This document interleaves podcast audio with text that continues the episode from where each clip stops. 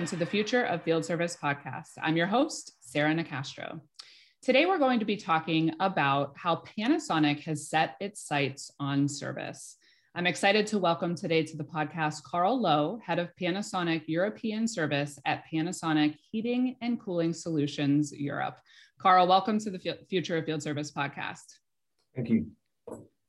Um, some of you may have have seen uh, we did an article with with Panasonic on future of field service um, in in 2020 um, and and talked a bit about um, the the then new role that Carl was taking on with the company and and some of the things that that he had planned. Um, so today we're going to to dig into that a little bit further and and talk about some of the lessons learned and um, uh, evolution of, of that strategy and, and what Carl is working on. So Carl, before we, we dig in um, to the conversation, why don't you tell our listeners um, a bit about yourself and, and your role with Panasonic?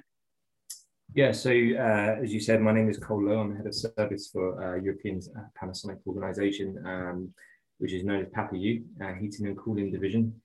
And uh, I joined Panasonic uh, actually a year ago in two weeks from now, so nearly a year. Um, uh, but my history within service um, is, goes back around 24 years. So I've been within the, the HVAC organization for that time, started as an apprentice, uh, and I've done various different roles as an engineer, projects manager, service sales, and so on and so forth. Um, and now I, over the last 10 years, spent my time really developing service organizations for um, OEMs in Europe. Uh, so actually, this is the first time I've worked for a for an organization outside of Europe. Um, so it's different. Um, but fundamentally, the, the core elements of what I do in service are the same no matter what the company. Mm-hmm. Good. And, and you were brought on to Panasonic specifically to, to really um, evolve the company's uh, strategy and, and mission around service. Um, so tell us a little bit about, you know, what Panasonic sees in terms of the service opportunity and, and kind of, you know, evolving the organization in, in its service mindset, its service offerings, et cetera. Yeah, so I think Panasonic is, is no different to many organizations I've worked for uh, within the HVAC industry and that they're very uh, product centric, but that is changing. Um, I think fundamentally, uh, companies are now starting to realize that uh, the product is, of course, massively important, but actually more customers are focusing on the solution and servicetization in general. Uh, and Panasonic has recognized that, hence why I've joined the company, is to help try and uh, provide, first of all, a, a better solution whole, all, um, all round to the products that we provide. Um, that may be things such as including uh, subscription-based contracts, uh, obviously looking to sort of monetize our, our service offerings as well uh, but also providing you know a better um, end-to-end customer experience. Uh, what we're aiming to do within uh, service um, is to become a differentiator between our competitors and uh, what we can offer within service. Um, that may be around, as I said, subscription-based service contracts, uh, maybe trying to offer um, uh, generally better support around the products that we sell. But it's moving away from simply being a, a product solely product manufacturer to kind of a, a solution driven organization. Makes sense. It makes sense. Um, it, it's it's so interesting to me um, you know to to hear anyone that i interview um, summarize it so simply but but knowing uh, the complexity that's really underneath that that evolution right? I mean you know you you think of how in many many manufacturing organizations service has just historically been a bolt on and an afterthought you know a, a cost center. And that shift to thinking about how it can be a strategic differentiator how it can set you apart from your competition how it can be um, a huge brand impact is is a really big change. Um, so so when you joined the company um, the first thing you did was was conduct a maturity assessment to sort of get a lay of the land and, and really to understand where you needed to start from. So um, I, I, think i think it's interesting for you to share a bit about um, you know what you looked at and, and how you did that because that's that's an I, I think an important um, you know starting point for anyone new to a company or not to really you know begin this journey from so tell us about how you did that. Yeah, so that was quite actually an interesting um, project uh, for when I joined the business. Is was to really understand uh, where the lay of the land was. So I think I've said to you before, Sarah, is that we tend to operate uh, as a siloed approach within Panasonic, and that's simply because we, what we call NSCs, national sales companies, uh, have been kind of independent sales organizations. So they've been reasonably autonomous. Um, but obviously within service, what we're trying to offer is uh, a sort of a, a, little bit more of a top-down approach, add, adding some governance and structure to what we do. Um, because what we're aiming for is um, a consistent customer journey. So a little bit like uh, uh, going into a sort of Mercedes, BMW garage, something like that. It doesn't really matter where you enter, what country, uh, you'll probably get the similar kind of service. And, and that's really what we're trying to aim for. At the moment, that's different just because every organization that we have in Europe within Panasonic Heating and Cooling is uh, fundamentally a standalone organization. So it was important for me to really understand the maturity of each organization so that we could uh, effectively see where our strengths and weaknesses were. So we conducted a, a maturity survey. We asked each of the countries, uh, including the country manager and the service manager and their associated teams, to really ask answer these questions um, to provide an understanding where they are now. Uh, mm-hmm. From there, we asked them to put in a target of where they would like to be in the future, so a year from now, and then what they would need for that to happen. Um, so the, mm-hmm. the emphasis is not purely just on them; it's also on me as the service head and the organization to perhaps provide certain uh, resources for them to mature their mature their organization.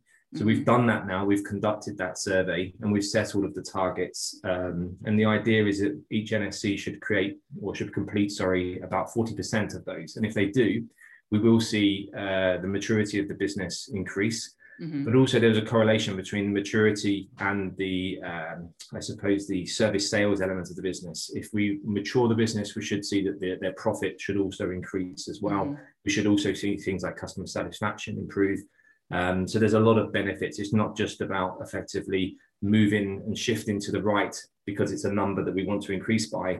There's a correlation between that benefit in other parts of the business and mm-hmm. service in general. So, mm-hmm. so when you when you conducted that assessment, um, what were you asking on the survey? And and by that I I don't mean um, I don't mean necessarily you know every every uh, individual question, but you know were you looking at at I, am curious what all categories you looked at. Like, are you looking at mindset? You're obviously looking at status, like actual numbers and, and factual data. Are you looking at mindset? Are you looking at processes? Are you looking at technologies and use? Like, what was um, the the gist of of the the view you were trying to to gain by doing that that research? Yeah, so we broke it down into kind of three topics, and really what we were looking for is I suppose the first part was the collaboration. Mm-hmm. Did we see strong collaboration between the traditional product sales teams and the service teams? Mm-hmm. In my experience, you don't always get that. I think sometimes the, the product sales team uh, will work completely autonomous from the service team and vice versa. Um, and I've seen the good and the bad from that as well. I've seen it when you have very high collaboration, but actually the, it benefits the business and the customer as well. Mm-hmm. So I was really keen to see actually how was the collaboration um, was it bad? Was it good? And actually, generally, that that seemed to be pretty strong within Panasonic, which was good to see. Mm-hmm. But really, what we were offering fundamentally um, is warranty support. So we were on the first run, really, of the the servicetization model. It was generally mm-hmm. around full product support. There was nothing more that was fundamentally added other than that. A few countries offered service contracts but not a great deal more. So I really wanted to see how the collaboration was. Mm-hmm. We also asked questions that were related to service sales. So did we proactively um, drive sales through spares, through upgrades, through service contracts? Um, and we also asked a little bit about sort of the operational side of the business. Did they have a CRM? Did mm-hmm. they track KPIs? That sort of thing. So we had a, a rounded kind of uh, survey, only 18 questions, but it, it, really kind of tried to target each point fairly quickly. Mm-hmm. Um, so we could then kind of understand where, where we sat. We took that data, we then were able to put that onto a, uh, I suppose, an overview, a bird's eye view, where all of the countries sat within the within the uh, the maturity uh, organization. Mm-hmm. Yeah. Okay, that makes sense. So, so you said, um, you know, the one of the overarching goals is to create um, more cohesiveness and um, improve the the customer experience. Now, you know, in a in a situation where you're um, you know only directly providing that service that that is challenging enough um, but in a situation where you have these um, nscs you know even more so because as you said they're they're accustomed to operating quite independently mm-hmm. um, so how are you how are you handling that challenge? You know how are you you navigating the need to um, you know to to take a little bit more control provide more governance but still you know allow them to feel as though they they have some autonomy?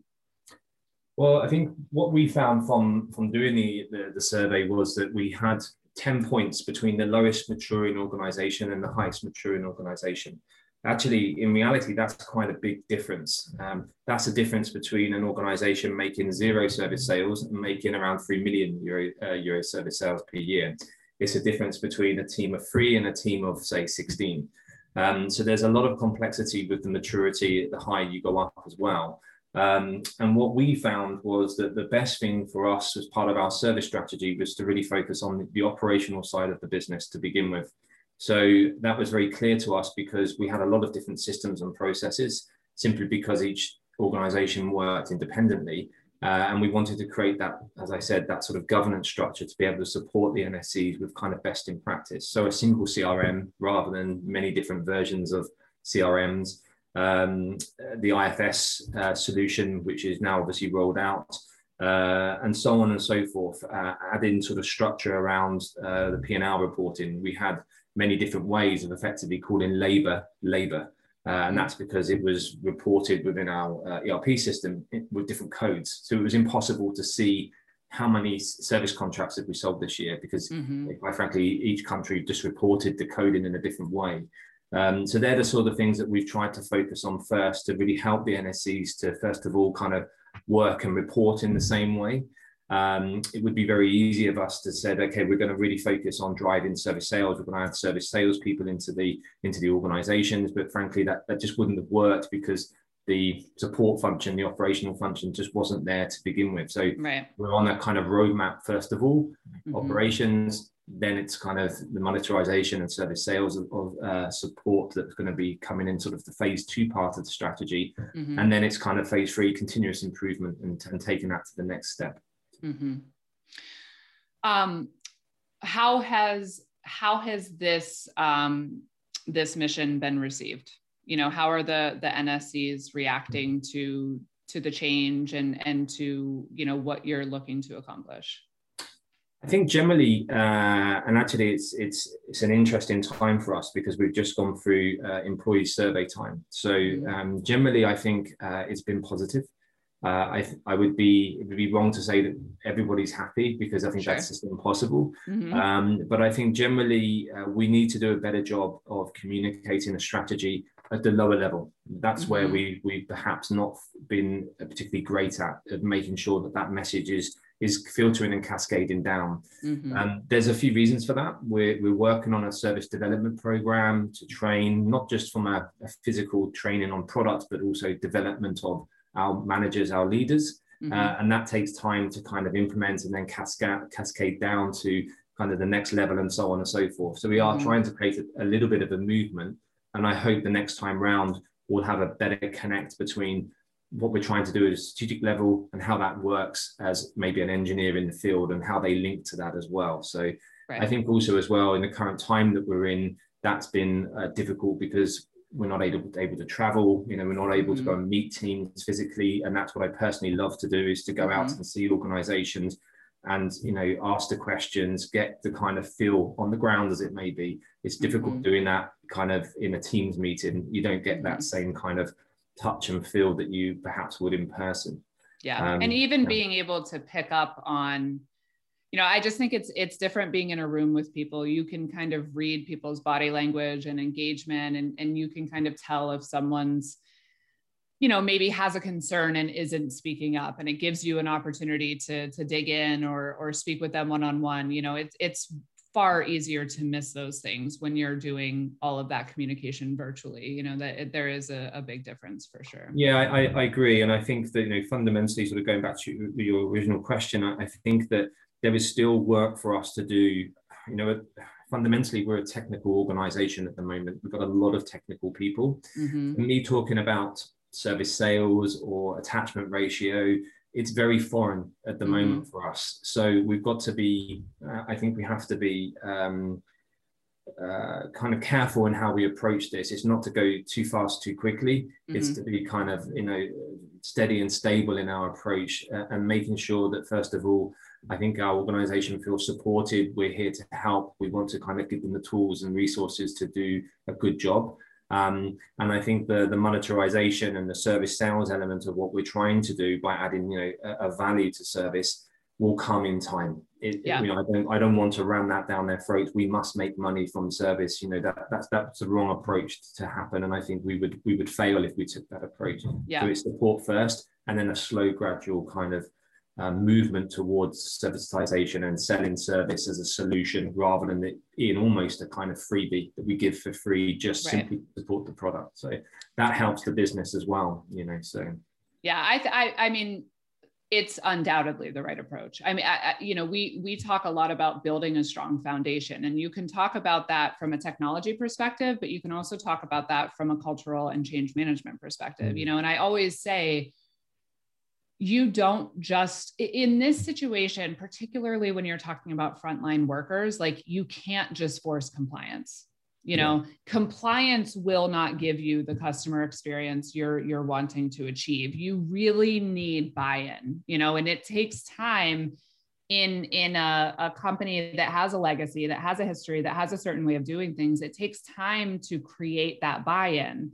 But i wholeheartedly believe that that doing that on the front end before you try and build on it is will will be far more successful than trying to to rush through it um, yeah i agree i think fundamentally as well it's it's i think it's like trying to create a movement it's trying to create mm-hmm. a culture mm-hmm. uh, and as you said that takes a little bit of time we're trying to kind of uh, make sure that the certainly the service managers are in a position where they can do less of the doing and more of the being you know take mm-hmm. them out and, and heli- a helicopter view so they can see their organizations mm-hmm. at the moment we're very much kind of um, reactive uh, right. on a day-to-day basis uh, and that's just purely because we are kind of a technical team and we we deal and react in that way. I think mm-hmm. service is, is a bit of both. You have to be both proactive and reactive. It's a mm-hmm. dynamic organization for sure uh, and as a dynamic industry sorry. So i think we need to make sure that we can respond accordingly. Mm-hmm. Yeah there's a lot of psychology in it really you know and, and it is really interesting um, but it, it's it's multi-layered and, and a lot of hard work you know the other thing i was going to say i don't want to get us too off track but um, but this this uh, point has been coming up a lot in in my recent conversations so I, I wrote quite a bit last year and, and even in my um, predictions you know article looking at 2021 about how there's this um, greater openness uh, to change as a result of, of COVID, right? So, so we've seen companies that have, you know, just by force or or just in terms of recognition you know have have realized okay you know we need to do some things differently we could use this new technology or we could change and and do things this way and you know there there's kind of been this um increased um, acceptance of, of evolution and agility and, and the need to become creative, et cetera.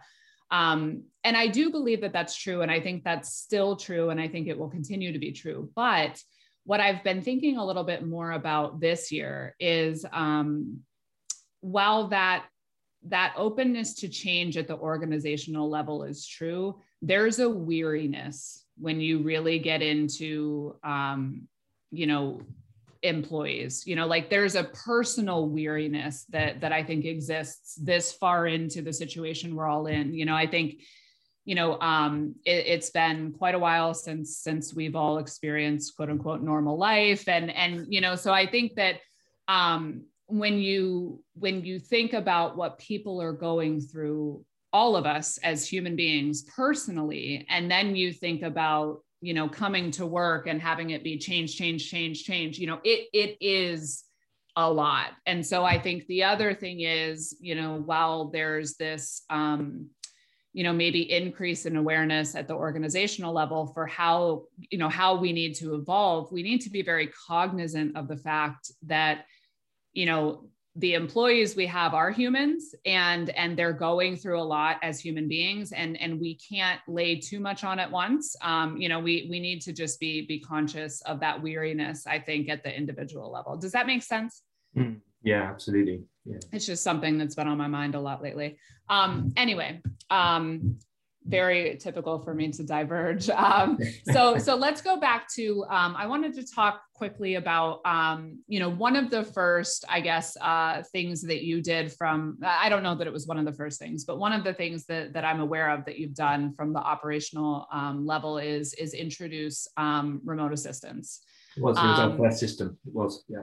Right. Okay, and and so talk a little bit about um, the the role that remote assistance plays in really trying to drive that unification um, and and create more consistency. And and then we'll talk a little bit about how we see the use of that technology evolving yeah so i think i said before we we implemented um, around the start of kind of uh, covid period actually so when it first started to become quite um, prevalent in uh, around the world. It was actually coincidental that it just seemed to happen at that point. Um, and we introduced this into two countries as trial pilots. Uh, so effectively, the UK and Germany. Uh, we run those consecutively uh, for a period of a month, uh, and then we decided to roll out across the rest of the organisation.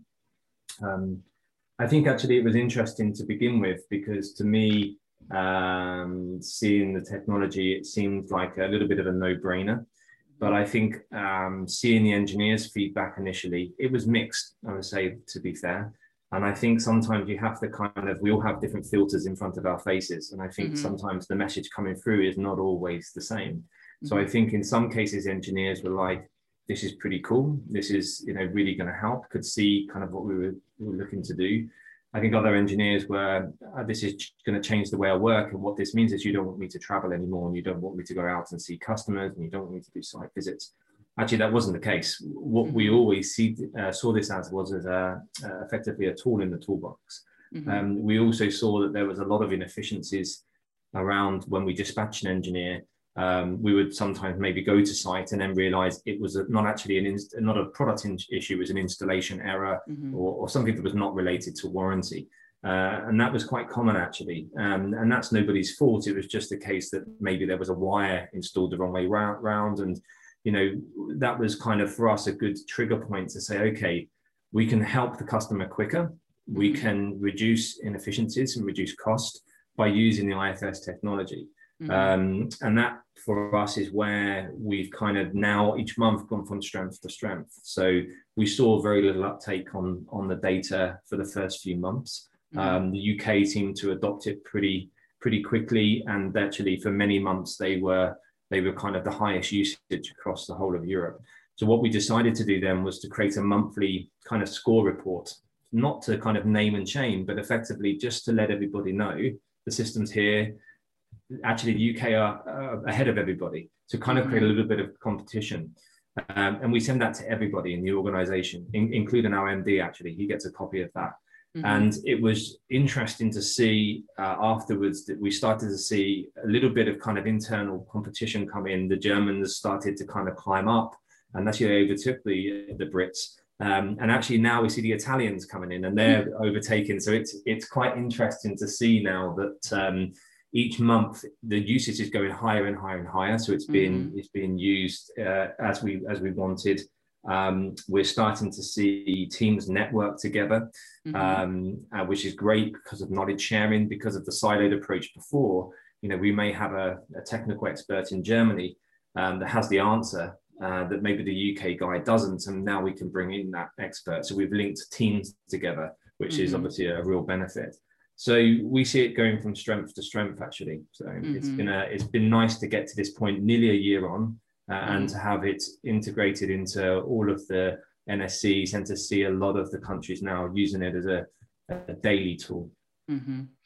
so if you had to kind of summarize the um, you know the wins or the value you've realized so far and then sort of how you see the use of the technology evolving you know how would you how would you summarize that um, I would see I would see it not as a quick win. I think mm-hmm. it's something that you, I suppose, depending on your size of organization, you know, we've got quite a large service organization here of maybe sort of around 60 to 70 people. Mm-hmm. Um, so actually, it takes time when you're working at organizations of that size and bigger.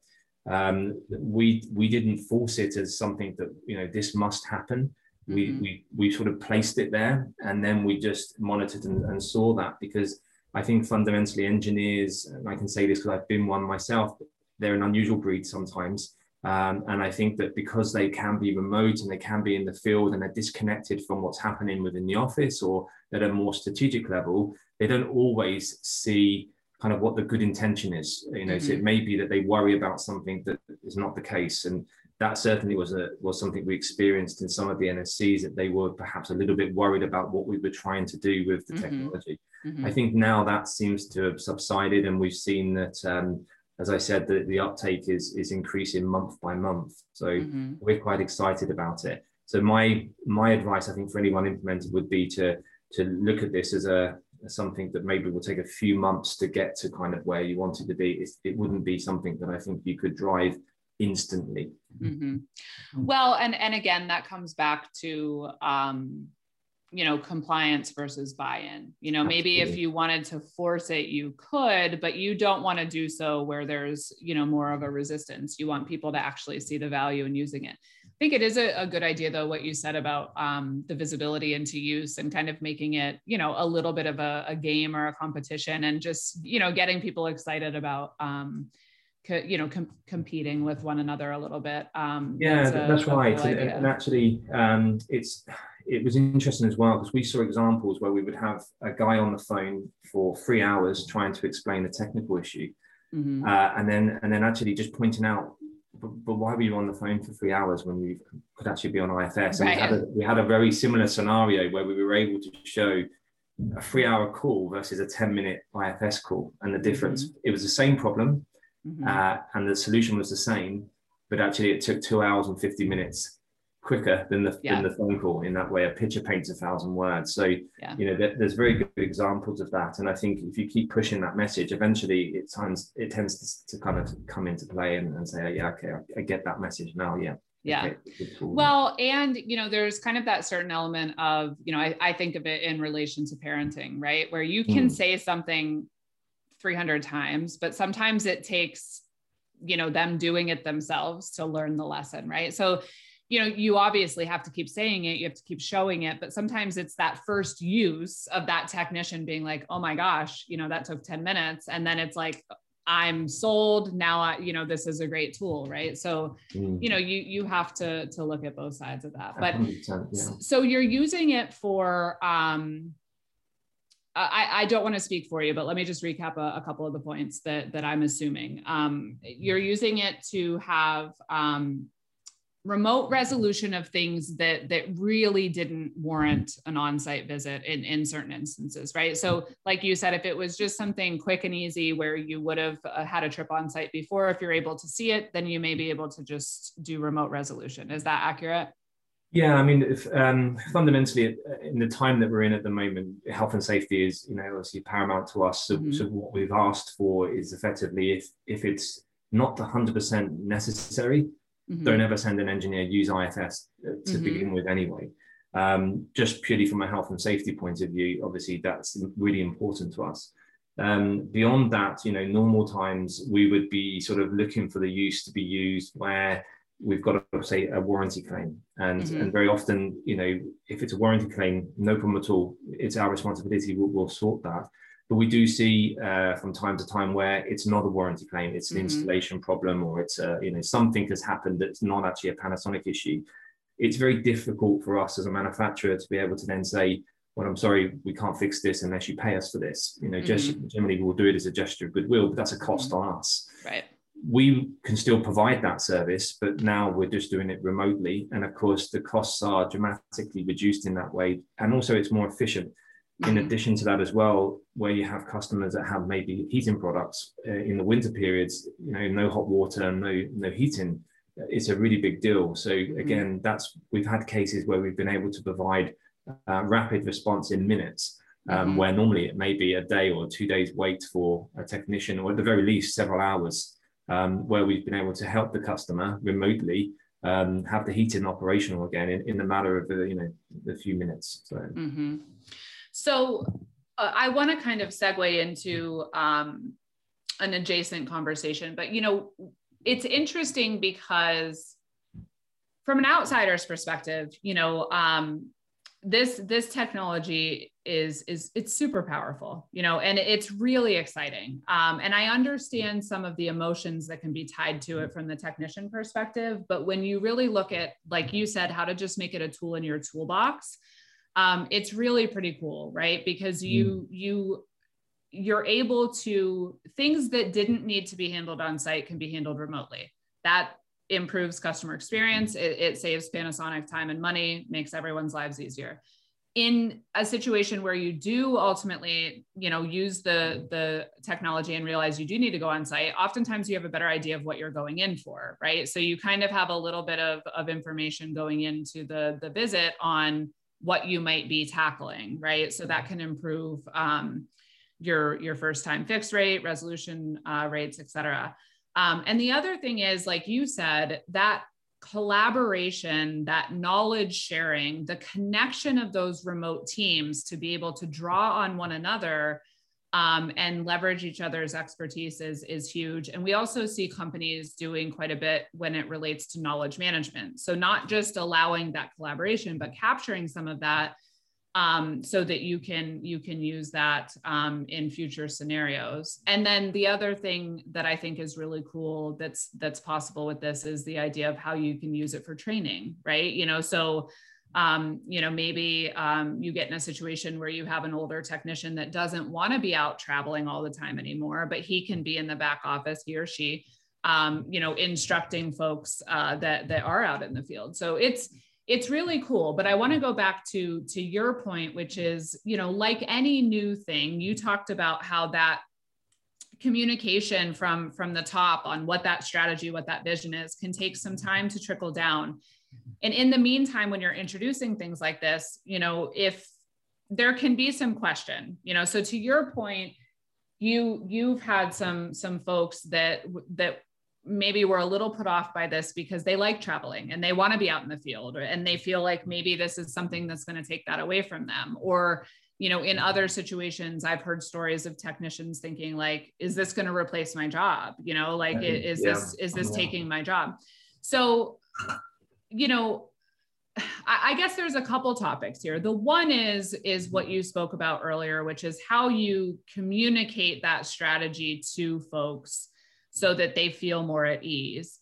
But I think the other thing that's important to talk about is the strategy itself. You know, I think that a remote first strategy is is really really smart, but people need to understand it's not remote only. You know, so so that's kind of the differentiation that that is important um, for for the workforce to understand. You know that that you're not trying to take that away from them. So so how what are what are your thoughts on this? How are you tackling it? You know what what are some of the ways that you're furthering those communications and and trying to address some of those concerns?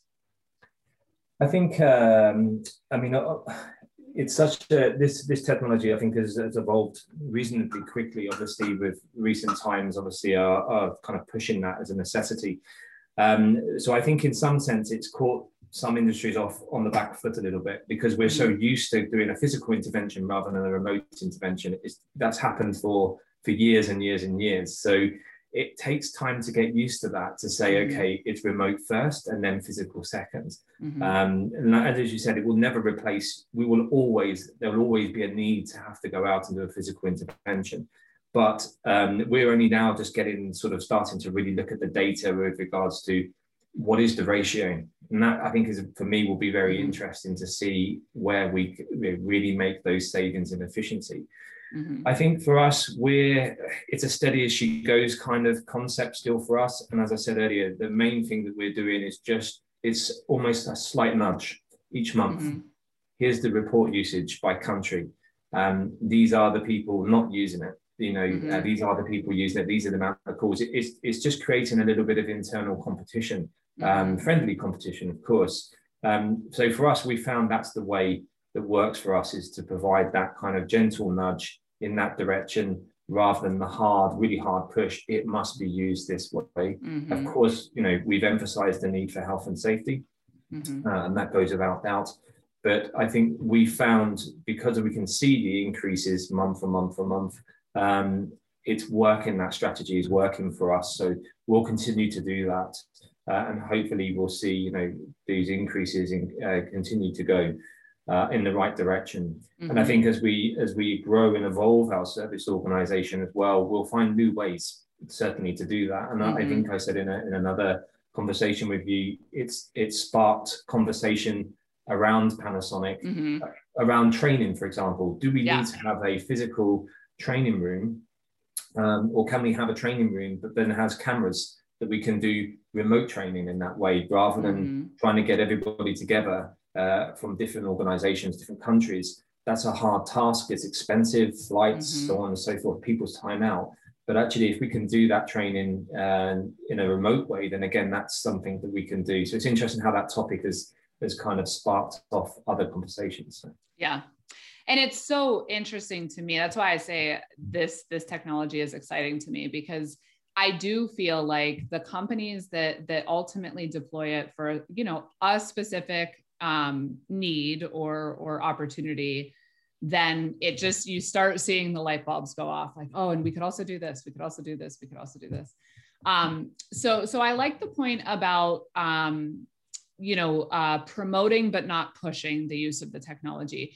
You referenced earlier when when you spoke about the employee um, survey that you just did you're also looking to improve communication to the frontline workforce on exactly what that strategy is right? To also put them at ease of look you know no one's trying to tell you that you'll never go on site and and all of those things right? So that that's kind of the other part. Yeah. Um I have two more questions for you, Carl. And, and the next is um, because you were a technician yourself, it, it makes me interested to ask you where you do see this going. Because I think that, you know, no one's saying remote only, but I think it is inevitable that the field technician's role is changing and will change, right? You know, so as you as if you just look at Panasonic's journey, you know, you're in in the earlier phases of this servitization life cycle, right? You're really kind of getting um, some some strong foundation set to really begin that journey.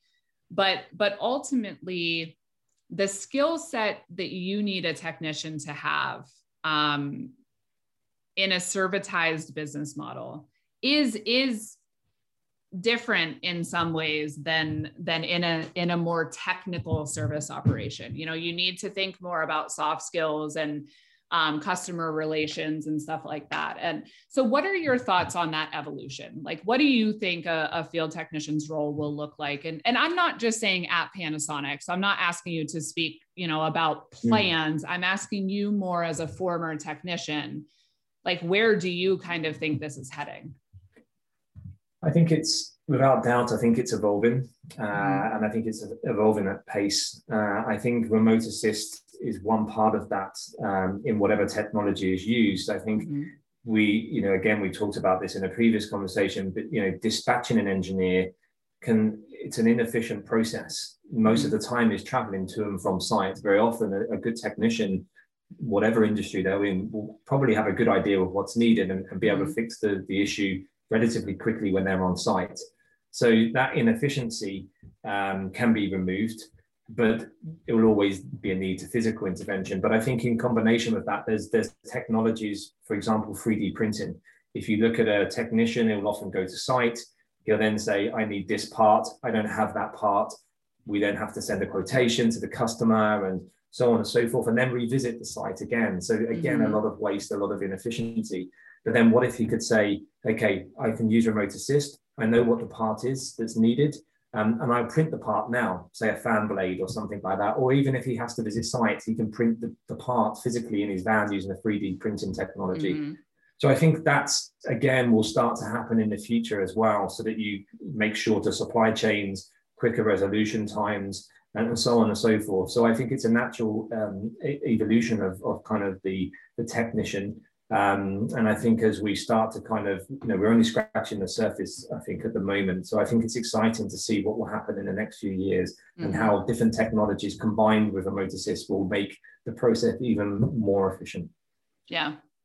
I agree. And, and I, I think, you know, we've talked about this quite a bit today, but, you know, it's exciting when you're setting the strategy um, but you have to remember that the people whose roles are evolving you know it can be less exciting right? So so that's kind of you know part of the theme of what we're talking about is you know it's important to temper your excitement for the company and and the the future with you know some of that anxiety that that that frontline workforce can feel. And another thing we haven't even talked about today and we certainly don't have time to but maybe another day is um, the next generation of what that workforce is going to look like right? So so they'll have yet different emotions about how all of this should be done and and and whatnot than you know some of the incumbent um, workforce. So it's a really really interesting topic um, and uh, and and you know i'm i'm excited to to see where things go. I think there's um you know a really interesting handful of years ahead of us. Um, but i think it's a, a, good reminder for service leaders to remember that there are um, you know real people on on the front lines that have emotions and and you know that needs to be yeah i agree. I, I, think also as well that the the thing i think to remember in this in, in any implementation of things that are sort of more technologically advanced than, than previous is, is that that uh, technology nece- doesn't necessarily kind of um, get taken up by the people in at the same rate. Some mm-hmm. people will just naturally get it and, and they'll say, yeah, this is brilliant. This is the coolest thing ever. Other people may actually be a bit worried about that. And that's something that we've certainly learned is that some people may have been resistant, but only because they're not comfortable sitting in front of a screen and talking to somebody like this. Not everyone wants a camera shoved in their face. And, and I think for mm-hmm. maybe uh, slightly older generations, that will be a very foreign thing for them. Mm-hmm. Um, we've all got used to this, I think, in this way over the last last year. But I think for many people, it's still a little bit unusual. Yeah. So that takes time. I think it takes time, and it takes a little bit more of a, a kind of a salesman's approach to say, you know, th- you know, this is not a bad thing. This is just a new way of doing things, and people will adapt over time for sure. But it's mm-hmm. it's certainly at different rates. Yeah. Um, okay, last question, Carl. Um, you've had a hell of a year. Uh, you you came into this role, and then and then everything changed, and and this is a big journey that you're you're spearheading, um, and and a lot going on. What would you say is is the biggest lesson you yourself as as a leader have learned over the last year? Patience. That's what I would say. Patience.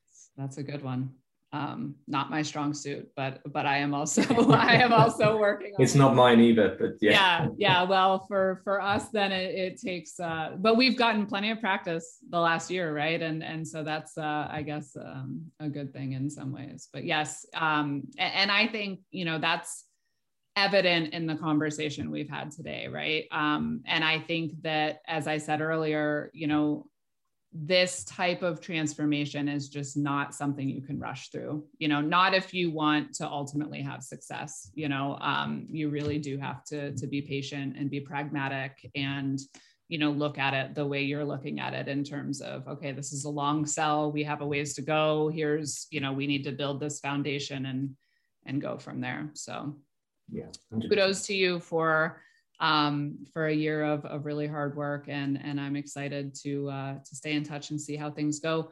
Really appreciate you joining um, the podcast and sharing your insights today. No problem at all. Happy to help. Thanks. You can find more by visiting us at futureoffieldservice.com. You can also find us on LinkedIn as well as Twitter at the future of FS. The Future of Field Service podcast is published in partnership with IFS. You can learn more about IFS service management solutions by visiting www.ifs.com. As always, thank you for listening.